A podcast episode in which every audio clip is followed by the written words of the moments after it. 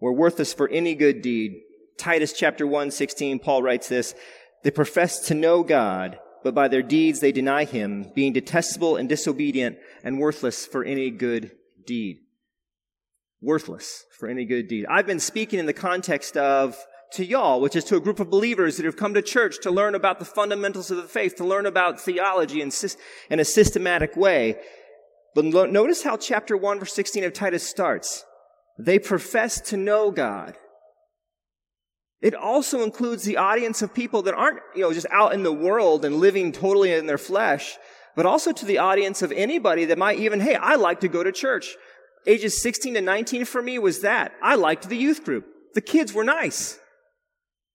I was a band kid, and I was used to nice kids, because non-band kids aren't nice, is what I just said, if you want to just infer it and go, hey, man. Anyway, I had a good experience of people going through it, and it was great. So I went to church, and hey, there's another group of kids that I want to be like. And for 3 years, I served in that youth group. I went on missions trips. I played keyboard for them. And I feel bad about that, because I wasn't a believer. People can think they are. They can profess to know God. So an application point to examine your hearts. Where are you with Christ? Where are you in your obedience? Where are you in your growing? Because the rest of Titus chapter 1, verse 16 says, this is how you'll know them. It says, by their deeds they deny him. So if you think, hey, I like going to church, but then the rest of the, every other minute of every other day is like, my deeds are not what God would want me to do. That is a big cautionary flag for you. Dig deep into that. Seek counsel.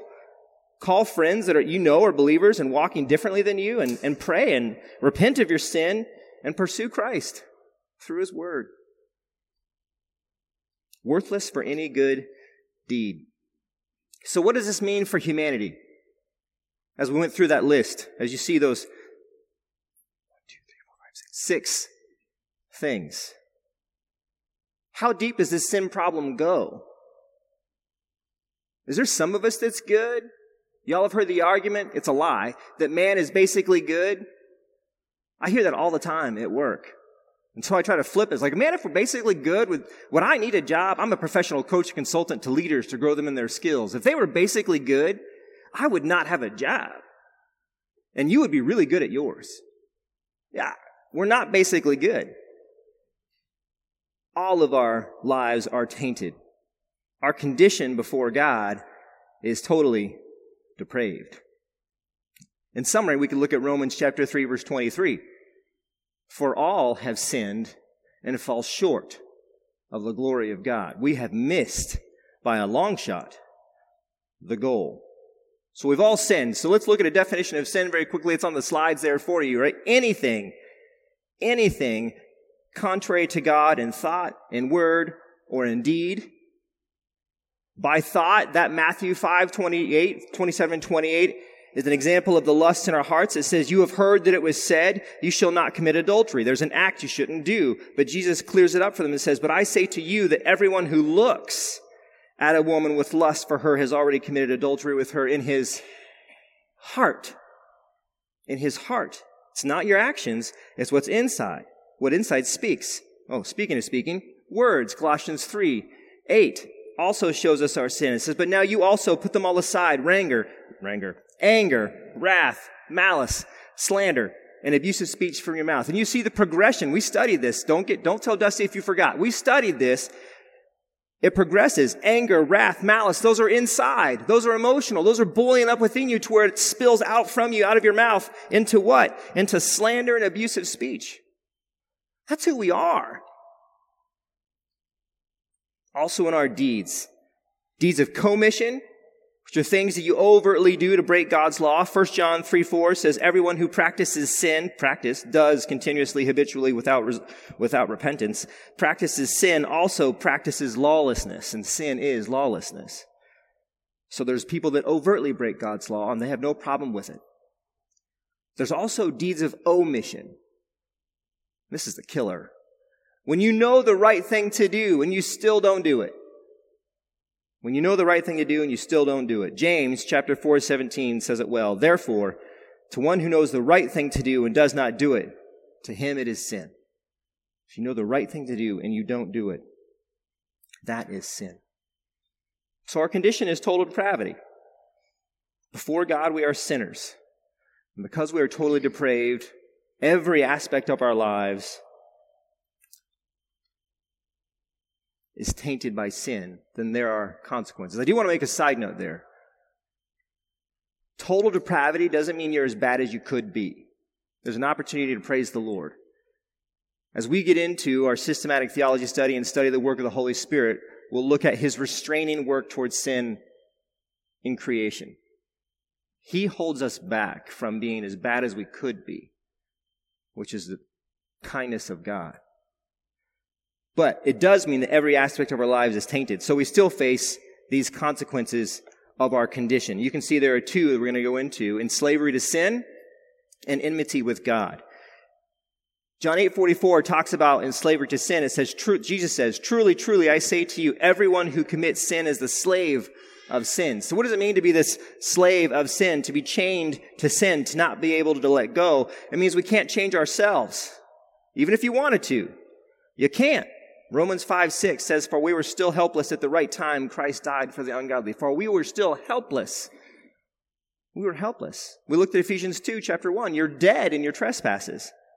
We can't change unless God calls us. But it also means we're subject to Satan's power in this world. And this "we" I'm talking about is unbelievers. Unbelievers. 1 John 5:19 says, "We know that we are of God and that the whole world lies in the power of the evil one." God has granted that. God's not out of control. He's granted that. Again, making this dark backdrop for Jesus Christ's glory to shine upon. And we see our nature because of that. Humanity's sinful nature because of that. In John chapter 8, 42-44, it says, "If God were your Father, you would love me, for I proceeded forth and have come from God. For I have not even come on my own initiative, but he sent me." That's right. If we had that relationship with God, that would be true, but we don't. It continues in verse 43. "Why do you not understand what I am saying? It's because you cannot hear my word. You are of your father, the devil, and you want to do the desires of your father. He was a murderer from the beginning and does not stand in the truth, because there is no truth in him. Whenever he speaks a lie, he speaks from his own nature, for he is a liar and the father of lies." That is a description of human nature. That's who we are. The second consequence, because that's who we are, is our enmity with God, an enemy of God. And this hits straight between the eyes too. This is James chapter 4, verses 4. It says, "You adulteresses, do you not know that friendship with the world is hostility toward God? Therefore, whoever wishes to be a friend of the world makes himself an enemy of God." Warning, Christian, believer, examine your life. I struggle with this. You struggle with this. We flirt with that line of the world and the desires of the world because there's a level of attraction towards that. And we still have our flesh, which makes us desire sinful things. Not as a slave anymore. We'll get to that. But it's there. We have to actively look out and beware and call aside. Hey, that is friendship with the world. I am just going to turn left and go way away from that. Or right. Either one's fine. But friendship of the world makes yourself an enemy of God. And there are consequences being an enemy of God.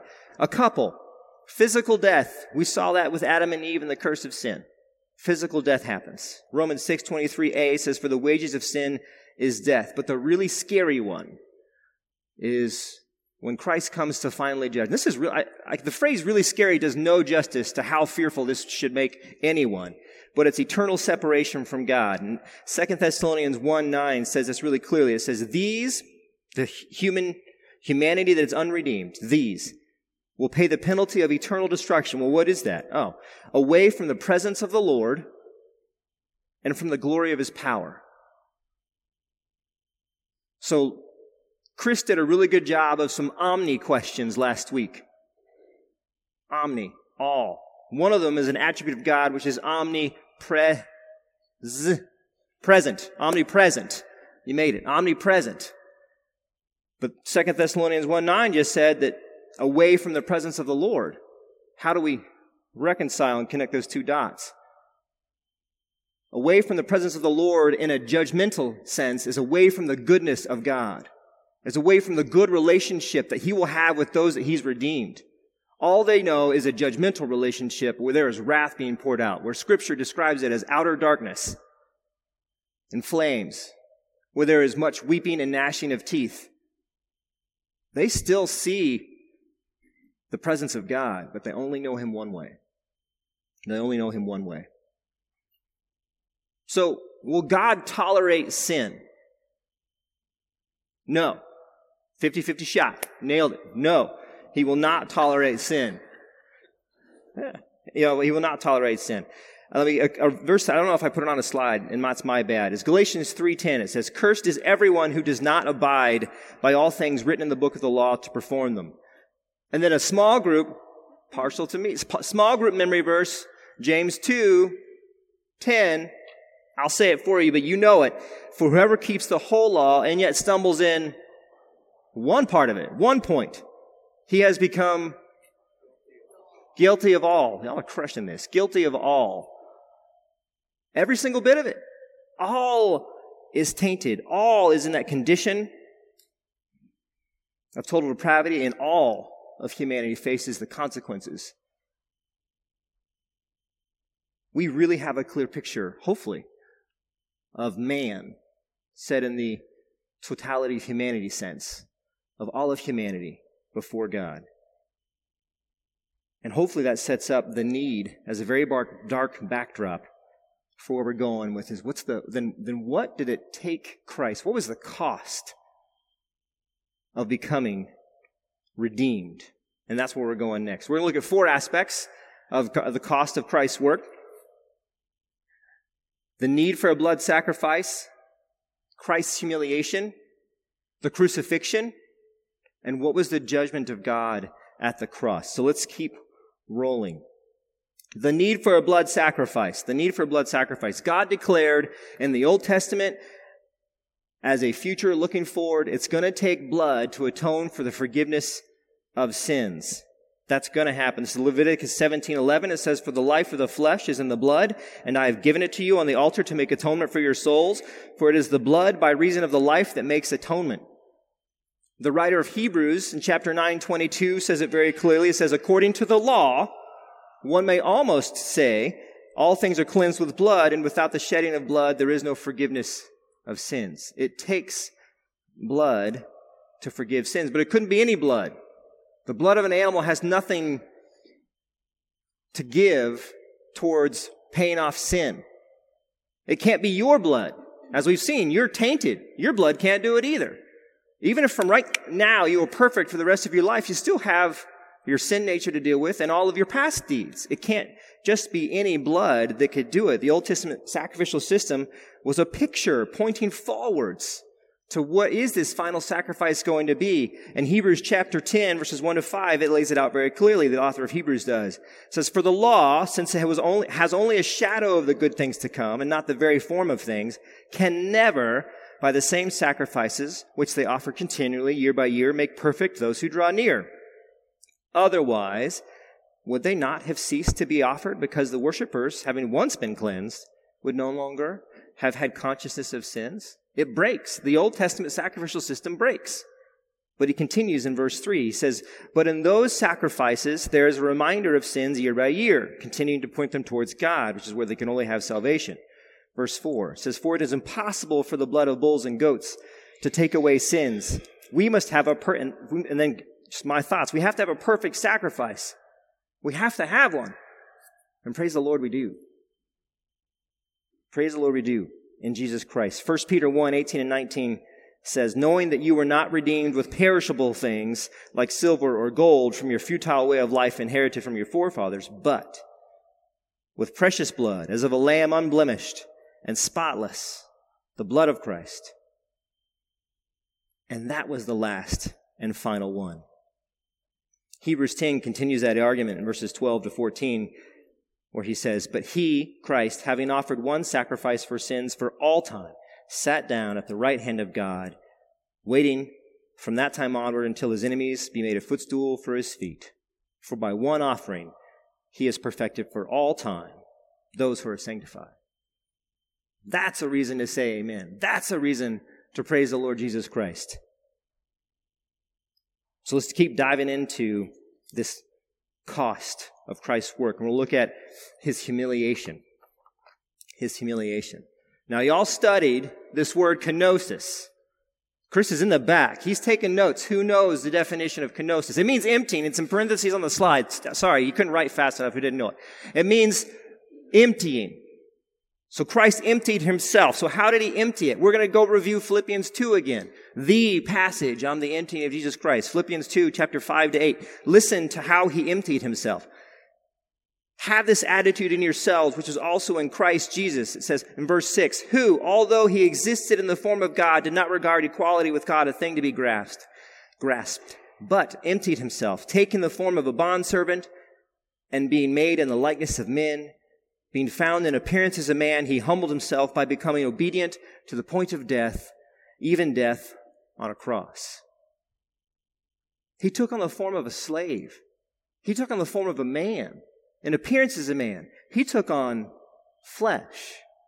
The very God of the universe, completely holy, completely set apart, came to earth and put on the very flesh that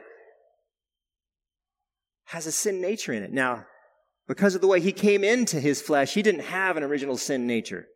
Because we'll probably study that. I'm not going to go there. But I just don't want to jump ahead. But this is who he was as he took on flesh. Isaiah 53, 2-3 describes him. For he grew up before him like a tender shoot, and like a root out of parched ground. He has no stately form or majesty that we should look upon him, nor appearance that we should be attracted to him. He was despised and forsaken of men, a man of sorrows and acquainted with grief. And like one from whom men hide their face, he was despised, and we did not even esteem him. The rest of the world didn't get it. He didn't come in chariots and horses, blowing trumpets, saying, I'm the king. He looked like a person that, as people would walk by him, wouldn't give him a second glance. And probably wouldn't give him a first glance. Just not even esteemed by humanity. That's how low, how much Christ emptied himself. In 2 Corinthians 8:9, he says, for you know the grace of our Lord Jesus Christ, that though he was rich, yet for your sake he became poor, so that you through his poverty might become rich. That exchange doesn't do it justice. But yes, those are opposite extremes, right? Rich, poor, those are opposites. And that is the emptying that took place. That is the emptying that took place. Specifically, he gave up his heavenly glory. He set it aside. He emptied it. And John chapter 17, verse 5 says, now, Father, glorify me together with yourself, with the glory which I had with you before the world was. We've seen that glory. We've seen that glory. Glory showed it to three people. Jesus showed it to three people on earth at the transfiguration. And they saw it and they fell down. But he set it aside. He set it aside in his earthly ministry. He gave up his independent authority. He became a slave. Matthew 26, verse 39 says this, and he went a little beyond them and fell to his face and prayed, saying, my Father, if it is possible. You see the permission? If it is possible, let this cup pass from me, yet not as I will, but as you will. And John 12:49 says, for I did not speak on my own initiative, but the Father himself who sent me has given me a commandment as to what to say and what to speak. He became totally dependent, modeling our dependence on the Father.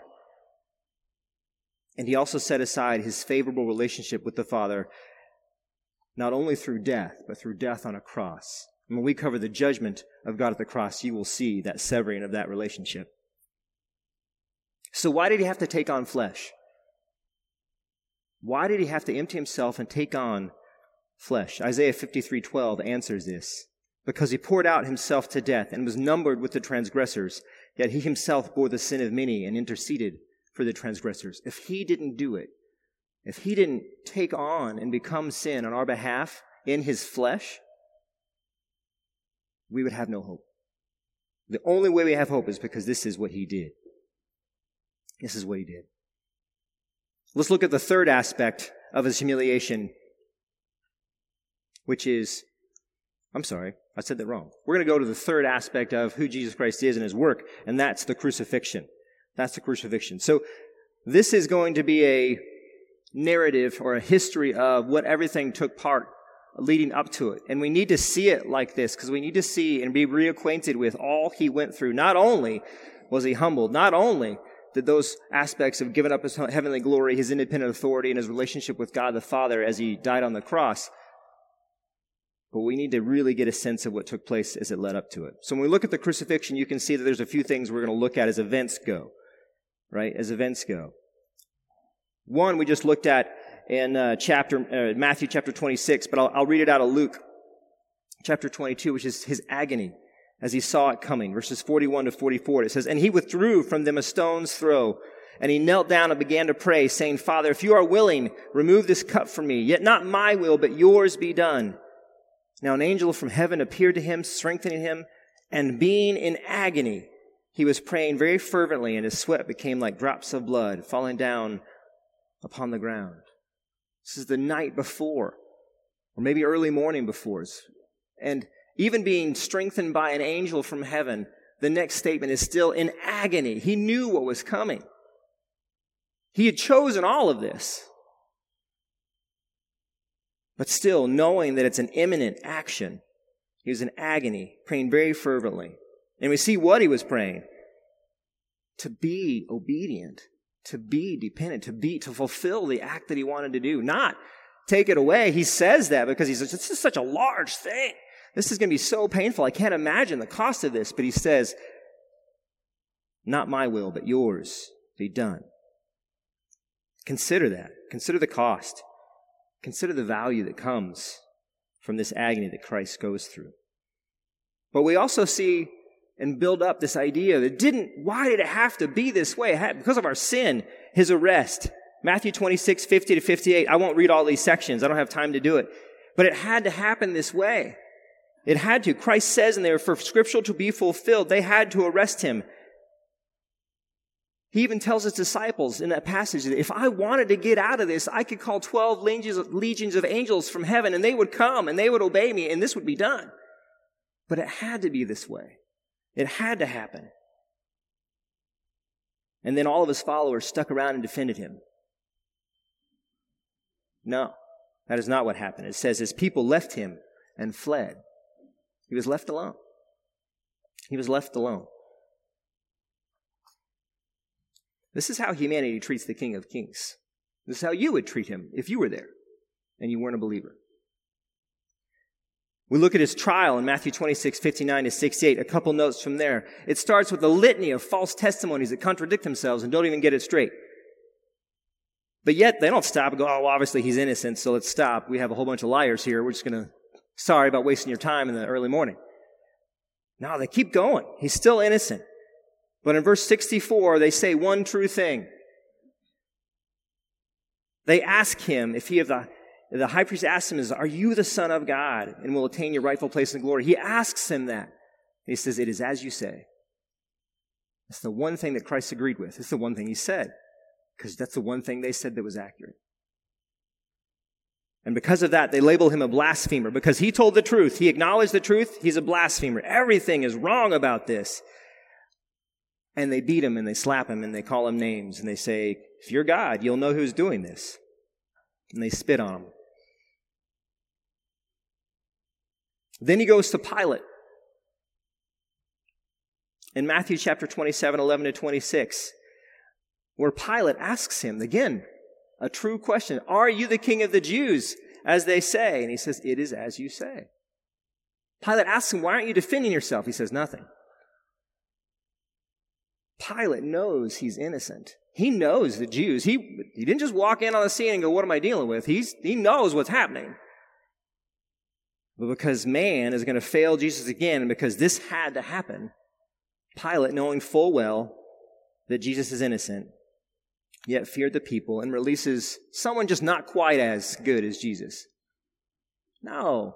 The exact opposite. It's all put together so that you see this had to happen and the cost is huge. They released Barabbas, a known murderer, insurrectionist. They had no reason to be released. And in comparison to Christ's value and Barabbas' value in his life, they're opposites. You can't get any further apart. In his scourging, from there, he's given back to the Roman cohort.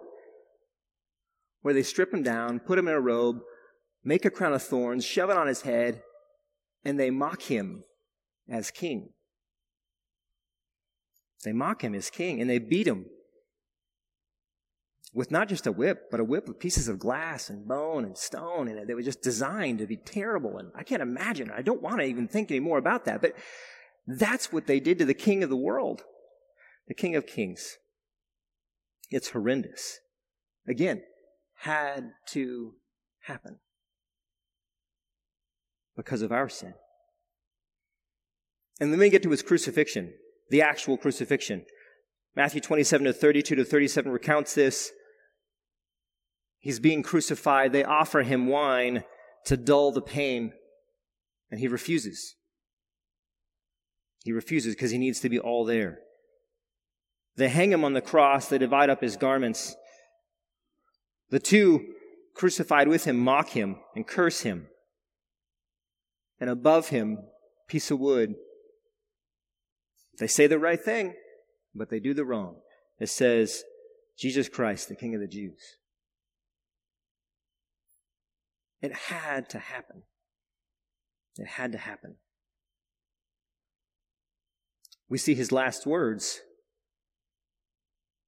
in John chapter 19:26-30, where he assigns John the responsibility of taking care of his mother.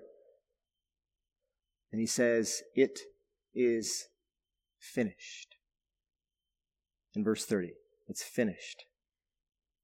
What are some of the events that took place right after he said that? How did the physics of the world react to this event? People were resurrected. That never happens. People were resurrected. Darkness in the middle of the day also doesn't happen. Pardon me? The veil was torn because someone went and just like from the bottom and it's really high, got a ladder and tore it physically the way. No. Top to bottom. This thing's caught me. Can't turn my head.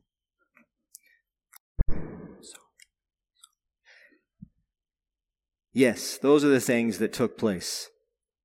Those are the things that took place because something unworldly just took place and will never ever happen like that again. The sacrifice was finished. We looked at 1 Peter 3:18 already. It says, for Christ also died for sins once for all, the just for the unjust. See that exchange? The just for the unjust, so that he might bring us to God, having been put to death in the flesh, but made alive in the Spirit. Praise the Lord. To fully grasp this cost, we have to look at one last aspect of it, which is going deep into the judgment of actually what took place. Deep into that judgment. In 2 Corinthians 5:21, also a good verse to have memorized, says, he made him who knew no sin to be sin. You see that transfer? Christ is sinless. Even in his flesh, Christ is sinless, not even once. But in the great exchange, in the substitutionary atonement, for us to have redemption, he had to become sin. Just imagine that. You can't imagine what being holy God is like. You can't, because we have finite minds. But do your best, and then imagine I have to take on sin, the very thing that I hate. And in his role as Redeemer, as substitutionary atoner, he became sin on our behalf so that we would become the righteousness of God in him. And not only did he take on our sin, he gave us his righteousness. You see the flip? It's not just a halfway, hey, I got their sin. But then the rest of their lives, it's on their own. He gave us his righteousness too. The creator and the savior of the world, very God of very God, yet man in the flesh. Fullness of deity dwelling in him, as we looked in Colossians 2, became for my and yours, on every believer's behalf, Redeemer. He bore our sins. 1 Peter 2:24 says, he bore our sins in his body on the cross so that we might die to sin and live to righteousness, for by his wounds you were healed. If you were able to catch the MacArthur sermon that's attached to this chapter, he hits that by the wounds you were healed part. And he says, if you ever had any concerns, like, well, there's a lot of people that are still sick today. So did it happen? Did it not happen? And it was really, I was like, thank you for people that study and give us a lot of information, because your spiritual wounds, yes, healed. When will all of our wounds be healed? When we have glorified bodies, when Christ comes again. So there's a future aspect to that as well. But in his body, representing all flesh, he bore all of the sins. They were laid on him. Isaiah 53:6, but the Lord has caused the iniquity of us all to fall on him. The iniquity of us all, not just the iniquity of a piece of you or iniquity of one of you or iniquity of a few of you, all of your iniquity of all of us at that moment. At that moment. It's not random. It's planned. It's purposeful. To accomplish redemption, Jesus took all of it, past, present, future, and paid it. And Isaiah 53:10 says, but the Lord was pleased to crush him, putting him to grief, if he would render him as a guilt offering. This act satisfied and pleased the God of heaven, the Father in heaven. Not because of some malicious, because the plan from eternity past was to redeem humanity. And this fulfilled it. And this fulfilled it. And then here's the hardest part of it all.